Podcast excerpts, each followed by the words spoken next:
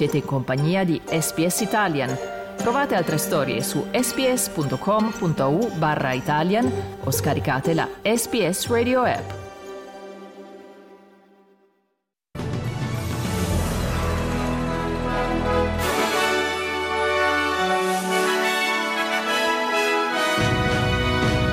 Il primo ministro Anthony Albanese dice che il prezzo sul tetto del gas sta dando risultati positivi.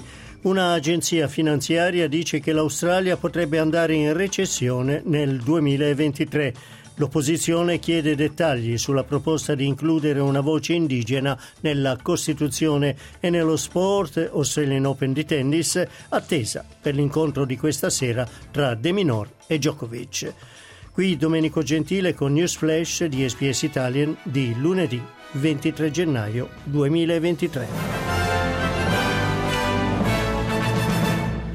Il primo ministro Anthony Albanese ha ribadito che la decisione del governo di imporre un tetto al prezzo del gas sta dando risultati positivi.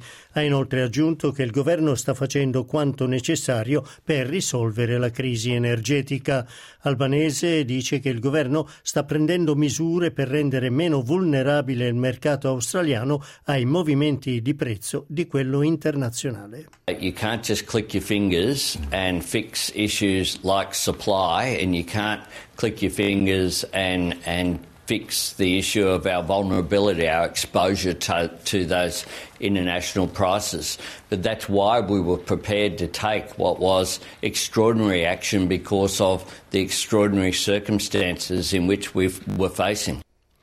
Ieri il ministro del Tesoro Jim Chalmers ha anticipato che la legge finanziaria del prossimo maggio includerà aiuti economici alle famiglie più bisognose. La Deloitte Access Economics ritiene che l'economia australiana potrebbe andare in recessione nel 2023. Secondo l'agenzia finanziaria, la recessione sarebbe causata in gran parte dal calo dei prezzi degli immobili, l'aumento dei tassi di interesse, l'inflazione, la scarsa fiducia dei consumatori e la mancata crescita reale dei salari. L'opposizione chiede al governo maggiori dettagli sul referendum per l'inclusione di una voce indigena nella Costituzione australiana.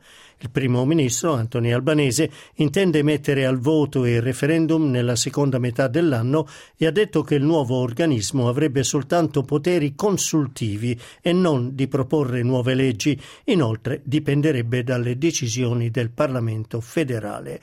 Ma il portavoce dell'opposizione in materia di affari indigeni, Julian Leeser, parlando alla ABC, dice che l'opposizione desidera sapere se il nuovo ente avrà voce anche sul curriculum nazionale. We have been asking consistently for the details about how this body will operate. And the government just doesn't seem to be providing that detail. People want to know what the body is going to do, who's going to be on it, how are they going to be selected, uh, what will its powers and functions be. And the government just doesn't seem to be wanting to explain that. And that's why uh, I made the speech that I made at the weekend to the Young Liberals, saying that uh, the government needs to answer the reasonable questions that reasonable people are, are asking about this body. La polizia del Western Australia ha confermato che una seconda persona è deceduta nello scontro di una imbarcazione contro un pilone a sud di Perth. La sciagura è avvenuta nei pressi di Creary Island nell'estuario di Mandura. La polizia ha aperto una inchiesta sull'incidente. Sport, iniziamo dalla Serie A, in notata si giocano i posticipi della diciannovesima giornata tra Bologna Cremonese e Inter Empoli. Tennis grande attesa per l'incontro degli ottavi di questa sera alle 19 tra l'australiano Alex De Minor contro il serbo Novak Djokovic. Grazie per aver ascoltato News Flash di SPS Italian.